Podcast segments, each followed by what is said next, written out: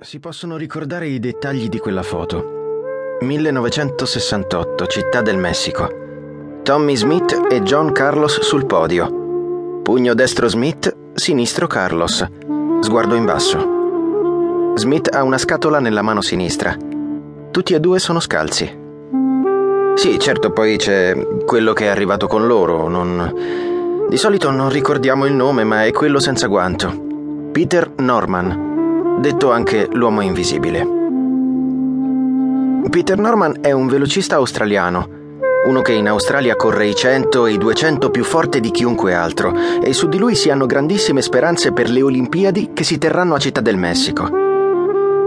Siamo nel 1968, Parigi, l'escalation in Vietnam, il massacro del Biafra, Bob Kennedy e Martin Luther King assassinati.